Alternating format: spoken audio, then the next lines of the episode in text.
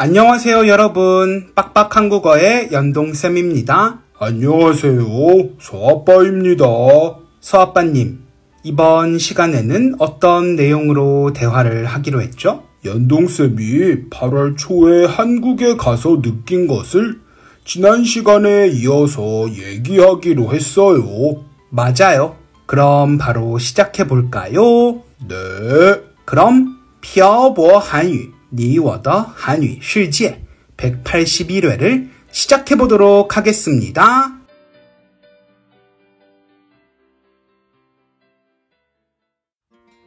学习延世韩国语零到六级直播课，Topic 考前冲刺课，口语阅读打卡课，欢迎添加微信 p i a o b o h a n y u，即漂泊韩语全拼，详询。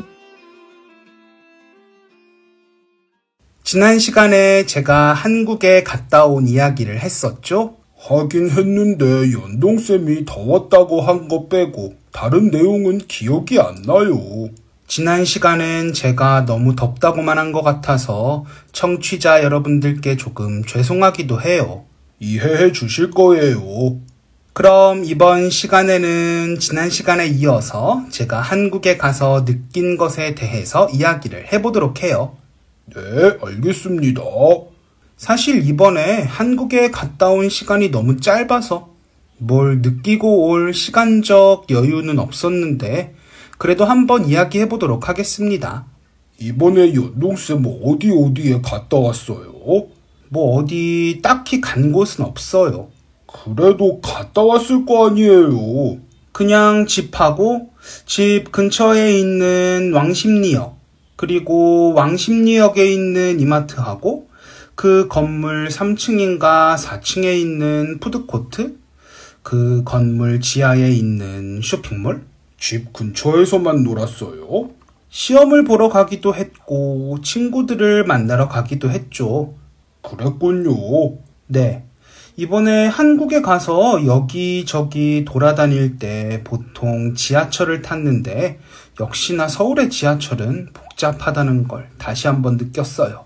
저도 한국에 살 때는 몰랐는데 중국에 와보니까 한국 지하철이 진짜 복잡하다고 느꼈어요. 그리고 지하철이 정말 조용한데 간혹 혼자 떠드는 사람들이 있더라고요. 혼자 떠든다고요? 네. 제가 이어폰을 끼고 있어서 자세히 무슨 얘기를 하는지는 잘 못 들었는데 정신 건강이 상당히 안 좋아 보이는 사람들이 몇몇 있더라고요. 남들한테 피해만 안 주면 되죠. 중요한 건 자기 옆자리에 사람들을 못 앉게 하면서 앉으려고 하는 사람들한테 막 뭐라고 하는 거예요. 근데 나서는 사람이 하나도 없죠. 네. 제가 그 사람 맞은편에 앉아 있었는데 이상한 사람 같아서 다른 칸으로 옮겼어요. 잘하셨어요. 요즘 이상한 사람들이 많대요. 그리고 하나 더 적응이 조금 안 됐던 게 있어요. 뭐예요?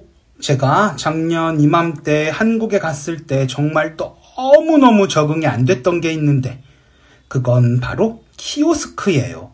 그거 코로나가 발발한 이후에 비대면으로 주문을 받기 위해서 활성화된 거라고 들었는데 전 작년에 처음 써봤거든요.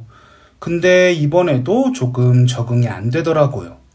주문할 때마다 이것저것 누르고 계산할 때 카드 꼽고 처음 쓰면 그럴 수 있어요. 그리고 대부분의 음식점에도 각 자리마다 키오스크가 있어서 그걸로 주문을 하더라고요. 너무 신기했어요. 연동쌤은 직접 주문하는 거하고 키오스크로 주문하는 것 중에 뭐가 더 편한 것 같아요? 적응이 되면 키오스크가 편하긴 할 것 같은데, 그래도 사회가 너무 삭막해지는 것 같다고 느꼈어요. 왜 삭막해지는 것 같다고 느꼈어요? 사람들 사이에 대화가 없어지는 것 같아서요.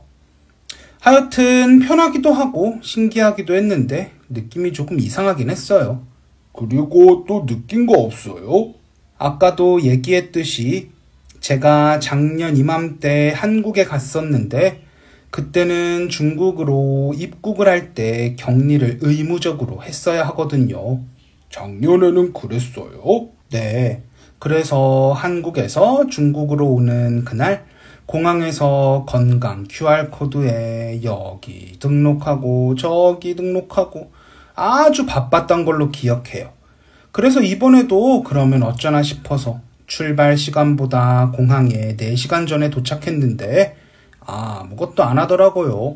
제가 중국에 올 때도 아무것도 안 했어요. 그리고 비행기에서 내릴 때 너무 이상했어요. 뭐가 이상했어요? 왜냐하면 너무 오랜만에 대련의 하늘을 보는 것 같았거든요. 작년에 봤을 거 아니에요. 작년에는 한국에서 중국으로 들어올 때 대련으로 오는 직항이 없어서 남경으로 입국했거든요. 그리고 격리하고. 아, 작년 생각하면 진짜 너무 힘들었어요. PTSD 올 것 같아요. 왜 PTSD가 와요? 말하자면 아주 아주 아주 긴 그런 일이 있었어요. 나중에 말해주세요. 알겠습니다. 하여튼 이번에 대련 공항에 도착해서 별일 없이 입국 수속을 완료하고 나서 느낀 게 있어요. 뭘 느꼈어요? 이제 한국에 가고 싶을 때 마음껏 갈 수 있겠구나라는 거요. 오늘은 지난 시간에 이어서 제가 1년 만에 한국에 가서 느낀 것들에 대한 이야기를 나눠봤습니다. 사실 느낀 게 더 많은데 시간이 없어서 그 중에 가장 기억에 남았던 것만 얘기한 거죠. 네. 중국에 오래 있다가 한국에 가면 항상 느끼는 게 있는데 쓰레기통이 적어서 쓰레기를 버릴 곳이 없다는 거 하고 제가 길을 건너고 있으면 우회전하는 차가 저를 기다린다는 거 등등 많은데 이건 항상 느끼는 거니까 이번에 자세히 이야기를 하진 않았어요. 잘하셨어요. 그럼 오늘 내용은 여기까지 해볼게요. 네, 알겠습니다. 연동쌤 수고하셨습니다. 서아빠님도 수고하셨어요. 오늘은 지난 시간에 이어 제가 1년 만에 한국에 가서 느낀 것들에 대해서 이야기를 해봤습니다. 여러분들도 이런 경험들 한 번씩은 해보셨을 거라고 생각해요. 정말 오랜만에 고향에 갔는데 고향이 많이 변해 있는 그런 경험요. 전 작년에 한국에 갔을 때 많이 느꼈었지만 이번에도 적지 않게 느꼈던 것 같습니다. 그래도 이제 한국에 가고 싶을 때 쉽게 갈 수 있게 돼서 너무 기쁩니다. 그 말 뜻은 여러분들도 한국에 가고 싶으시면 언제든지 갈 수 있다는 말이겠죠? 여러분들 중에 예전에 한국에 가보신 분들이 계시죠? 이번에 한국에 가시면 아마 제가 오늘 대화에서 말한 내용을 공감하실 수 있을 것 같습니다. 제가 말이 너무 많았죠?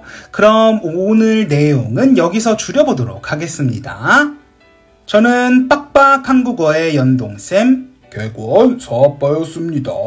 들어주신 분들 감사합니다. 다음에 봐요. 안녕. 安今天的文字版在微信公众号“漂泊韩语”上回复本期标题回韩国二获取。